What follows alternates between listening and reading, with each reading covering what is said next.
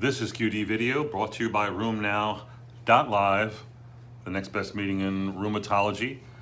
Today's lesson is on psoriatic arthritis and an elevated creatinine. Interesting combination. 36 year old Indian male with psoriasis and psoriatic arthritis going on now for mm, almost 10 years is psoriasis, psoriatic arthritis, maybe six years. And he's been on um, mostly Humira or adalimumab during this time. He started out, was treated with some other uh, agents, including, um, uh, I believe, a, a, brief trial with methotrexate and uh, maybe even etanercept. And he's been on adalimumab, uh, 40 milligrams every other week religiously, going on now for five or six years.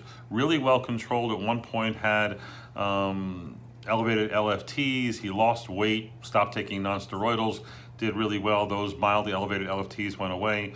He's always been normotensive and always had a normal creatinine. Um, normotensive meaning he's actually had high blood pressure, taking a low dose of losartan at 50 milligrams once a day, fairly well controlled. Uh, at this visit, he has uh, a normal exam, no active skin disease, um, no swollen, no tender joints, taking his uh, adalimumab TNF inhibitor religiously, and all of a sudden, boom, his creatinine is 1.44. Previously been 0.9, 1.0, now it's jumped up to 1.44. Um, and that's only in the last three months. So the question is why? Well, he does have high blood pressure, and today's blood pressure is 143 over 92. Um, and he swears that that's unusual for him. His last visit with us, it was 140 over 85. All the other visits before that were 120 over 70, something like that. So um, there's no good reason why his blood pressure would be up, and then maybe that's the cause of why he has an elevated creatinine. Uh, his weight has remained stable, and he's on no other drugs. He does not take nonsteroidals, and has no other risk factors other than his psoriatic disease. Um, now you could go looking for, you know, other forms of renal disease and do a renal ultrasound and CT abdomen, but I think at this point, let's just repeat the creatinine and see what it is. And that's what we did today, but I think it bears uh, discussion on what the possibilities could be. He could have a totally new condition like amyloidosis or something like that. But I really think this is going to be a sporadic finding, and we'll see where this goes. But I think that begs the question, is there an association between renal dysfunction and psoriatic disease, skin disease and psoriatic arthritis? Well, there are reports of both RA patients and psoriatic patients having a higher risk of CKD irrespective of the drugs they take, mainly irrespective of use of nonsteroidals. A recent report about six months ago showed that there was about a 30% increased risk of CKD in patients with psoriasis. Uh, and it's not clear that it's related to the severity of the disease. So maybe you're thinking they have a lot of severe disease, a lot of skin turnover. They have, you know, they might have hyperuricemia, and hyperuricemia might contribute to their renal disease. Well, that's none of that's in play here. But I do think you need to worry about um, a creatinine of 1.44 in a young man who should not have a creatinine of 1.44 but does have psoriasis, psoriatic arthritis. Could a TNF inhibitor be a, a, a, a, cause or a factor here? I can see no reason why it would be. Anyway, what do you think of a case like this and how would you manage it? We're just going to re repeat it, tell him to monitor his blood pressure at home. We'll see what it comes back next uh, next few days. Um, I'm pretty sure it'll be normal. If not, then he'll get a bigger workup, including probably starting with a renal ultrasound. That's it for today. Tune in to the next QD video. This is QD Video brought to you by RheumNow Live, the connected digital meeting. It's all about networking and interacting. And that's how we're going to measure education at this meeting. It's really going to be novel. Check it out. Today's lesson, today's case, is about a 14 year old who became a 23 year old, all the while having enthesitis related arthritis. This interesting young gal presented to me at age 14 with bilateral heel pain. She had a year of pain and dysfunction. She was an athlete. She was actually sort of a state level, class, world class kind of athlete, trying to get a college scholarship. Uh, and um, because of her enthesitis in her heels, she was unable to uh, perform and her future was in jeopardy. Uh, so she came and of course we did some testing and HLA-B27 was positive. Um, she had already tried a few non-steroidals. She was put on a TNF inhibitor and boom, her life changed dramatically. You know, she'd been called plantar fasciitis. She had had some low back pain, but she had no other features of a spondyloarthritis um, and related conditions. She had no iritis, no GI, no skin. Uh, her back was back pain, kind of inflammatory, but not truly inflammatory, and never developed over the many years I followed her, sacroiliitis. Um, and of course, her heel pain, which was largely Achilles tendonitis, that and with some plantar fasciitis thrown in, uh, was dramatically responsive to TNF inhibition. Um, she resumed her athletic career, got a college scholarship, moved away, came to see me every six months. And I've been following her, and she's now 23 years old. She's a um, wonderful young woman. She's in business. Uh, she's completed her education. She continues to take um, sort of a half dose. She spaced out her dosing on her TNF inhibitor to take it um, twice as infrequently. You do the math but she's doing really, really well, not needing nonsteroidals. Um, had a little back pain recently. I did a recheck of her back x-rays and they were normal and she has no sacroiliitis. And again, she's never had eye disease. Um, and really might have had some swollen ankles to begin with, but honestly, arthritis synovitis has not been a part of her picture. It's been largely enthesitis. So this subset, as we know, it's the JIA subset has been reclassified several times.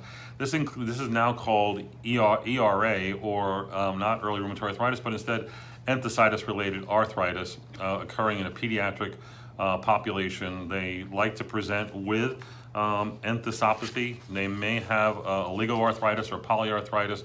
They tend to be older in that 9 to 16 age group.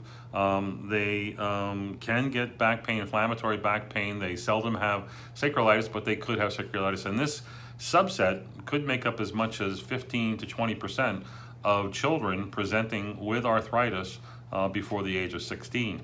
Uh, and guess what? It can, can, can continue. Twice this young woman has discontinued her TNF inhibitor only to have her heel pain return. So we'll continue to test that over time. Uh, she seems to do well again on half dosing uh, of her TNF inhibitor without any side effects or risks.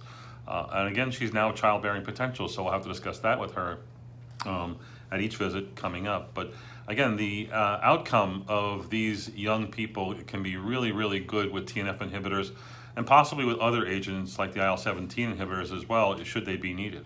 So interesting case. Uh, tune in to QD Video for more like this. Welcome to QD Video, brought to you by RheumNow Live. Hi, I'm Jack Cush from RheumNow. Today's case is entitled The Non-Traumatic Hemarthrosis. This is a 73-year-old white female who presented with right knee swelling um, and recurrent hemarthrosis her story started about, I want to say now, four weeks ago. She woke up with acute onset of right knee swelling, couldn't stand on it, couldn't walk on it. She wasn't sure if it was red or warm. She went to her orthopedist. The orthopedist drew out fluid uh, and found a lot of blood. How much I don't know, but like a few cupfuls. Um, because of that, he did not inject it. He gave her a non-steroidal, sent her home. She returned, two weeks later, again with a recurrent uh, effusion, in this case, a bloody effusion, uh, and sent it off for culture. Unclear about what else he did. Um, tried her on non-steroidals, and now she's seeing me after having consulted with her primary care doctor. No history of trauma, no history of athletics, no history of potential industry. She has no background of arthritis or problems in that knee, no prior surgeries, no prior um, history of bleeding. So what's the deal? Well, an x-ray was supposedly fairly unremarkable.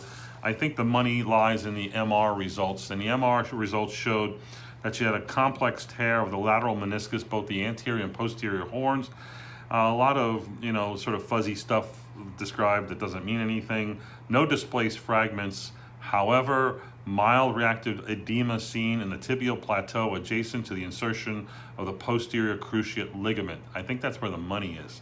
The question is, could the meniscus torn as it is, cause this amount of bleeding? Or is this due to that insertion point of the posterior cruciate on the tibial plateau that's the site of bleeding and recurrent bleeding?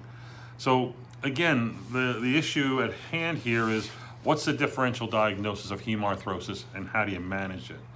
Uh, in this case, you know, most cases of hemarthrosis are going to be in young people, going to be related to sports injuries, uh, and you know, uh, in my experience, an acute onset hemarthrosis in someone who's young and athletic is going to be due to um, a uh, anterior cruciate ligament tear, sometimes a posterior cruciate, cruciate ligament tear, rarely due to um, a meniscal tear, although that is in fact possible. Other cases I've seen uh, in older people included um, chondral, osteochondral, tibial plateau fractures. The differential diagnosis includes, again, in young people, patellar dislocations, um, uh, hemarthroses from neuro, neuropathic joints, uh, pigmented villonodular synovitis, synovial tumors, uh, rarely uh, scurvy, and of course, people with bleeding disorders such as he, uh, hemophilia and even sickle cell. So that's sort of a wide differential diagnosis, and, and I think what we're going to do here is send the patient to the orthopedist with that MRI and see how he wants to proceed. Question is, do you do arthroscopy in people who have recurrent hemarthrosis? Uh, generally, you don't have to. Conservative management is the way to go. The question here is, did she fracture her tibial plateau? Did she damage her posterior cruciate at the point of insertion? And uh, again, management of that is the problem. We're going to look, of course, for evidence of, uh, of other diseases that might contribute here, um, mainly inflammatory diseases. Scurvy is something you could look for. Uh, check her PT, INR, and PTT to see if she has some sort of bleeding test. Look to see if she has, uh, you know, paraproteinemia, I guess, uh, with an SPEP. But honestly, the real money here is um, in, in looking at uh, getting the orthopedist opinion. So we're going to send this to an orthopedist in our area who does bloody knees. If I was from the UK and I said, send them to the bloody orthopedist, bloody knee orthopedist, you'd think, well, I don't know what you mean. Is that someone who's, anyway, you get what I'm saying, I think. Um, interesting case, and I think that uh, she's going to be best managed by an orthopedist who's used to seeing such trauma uh, and, and hemarthrosis, but also someone who has a non-traumatic hemarthrosis. I guess there's always a possibility that um, this could be a, a pathologic fracture, and this could be due to a tumor, malignancy, etc. But that will all be worked up in time. Um, check out rheumnow.live. We have fabulous faculty. We're going to post the faculty this week. Just in the rheumatoid arthritis session, we have Weinblatt on methotrexate. Um, Mike um, Holers on preclinical RA, and John O'Shea, the guy who discovered JAK, is going to talk about JAK inhibitors. And then you get to talk to them, uh, all of them, in a panel discussion for 30 minutes at the end of their short presentations. It's going to be a cool meeting. Check out more QD videos. This is QD Video brought to you by RheumNow.live a great meeting to be held in Fort Worth. If you've never been to Fort Worth, it's one of those cities in the United States that truly has its own kind of special feel. It's kind of Texan, it's kind of cosmopolitan. It's got like 130 things to do from downtown at the Worthington Hotel. Check it out, rheumnow.live. Today's case is an interesting one in that it's a 74 year old uh, woman who presents because she has a positive ANA and has aches and pains. The usual consult. I thought this was going to be an easy, you know, usual ANA consult. Turns out there's a little bit more to it than that. She has a history of some back pain, some head trauma. Um, she had an MI, an MI in CABG a number of years ago. She's had a hip replacement. Mm, she doesn't sleep all that great. Um, but it turns out that uh, about two months ago, she had bilateral aching in her shoulders and couldn't move them. And then while that got a little bit better uh, for Tylenol, um, it got worse again, and then she started complaining of a pain in her hands. She went to her PCP. They gave her a Medrol dose pack. She did better. Her lab showed that she had a SED rate of 31. She was negative for rheumatoid factor and CCP, but her ANA was positive at 1 to 1280 in a nucleolar pattern. And that's like as high as they go. It was greater than 1 to 1280 in a nucleolar pattern. Um, she had some wrist stiffness and swelling that lasted two weeks over the holidays. And now we're about two weeks later, and she says her wrists are better. She has some aching here and, and pains here and there in her wrist, in her big, in her thumb, in a few fingers, and sometimes her neck. She doesn't sleep all that well. She's got no history of Raynaud's. She has no history of renal disease. She has no dysphagia, no signs of CREST or limited systemic sclerosis. She has no cutaneous features of telangiectasia or sclerodactyly. Uh, and she just has these aches and pains and a really high nucleolar pattern ANA. So what's the deal? What do you do? You know, if this was a centromeric pattern in a high titer, you thought, well, maybe she could have something else. Maybe this is from thyroiditis. Um, maybe she has primary biliary cirrhosis. Maybe she's going to develop CREST. Well, the exam is totally normal in her. Nail fold capillaroscopy is normal. Um, her skin findings are zero. She has a few DIPs suggestive of osteoarthritis. She has a CMC1 that's a little tender. But again, this is not a centromeric pattern, it's a nucleolar pattern. We know that nucleolar patterns are most commonly seen in patients with diffuse systemic sclerosis, again, the systemic variety, uh, and also seen in patients with lupus. After that, the list gets really small and really rare. I mean, it, I even looked this up and I really couldn't find a lot else going on. You know, sometimes hepatitis, sometimes cancer, uh, and no specific cancer has been associated with nucleolar pattern ANAs. Um, patients who have atherosclerotic disease and coronary artery disease are thought to sometimes have nucleolar pattern ANAs, and that's not associated with an antiphospholipid antibody. And oh yes, antiphospholipid antibodies will sometimes give you a nucleolar pattern ANA. So I'm not treating the ANA. I did do some investigations. I ordered a smooth muscle antibody and a mitochondrial antibody. I ordered hep, uh, hepatitis serologies. Um, I ordered something else. What did I order? TFTs. Well, I was had an, anti, an antiphospholipid panel with a RPR, DRVVT for lupus anticoagulant and anticardiolipin antibodies. Again, I think she will have nothing, but I think you're obligated to uh, when a red herring shows up, you have to decide whether it's worth pursuing or not. I think there's enough specificity to a nucleolar pattern ANA in a high titer that I'm obliged to do some workup and follow the patient. That's it for this case. Tune into more QD videos.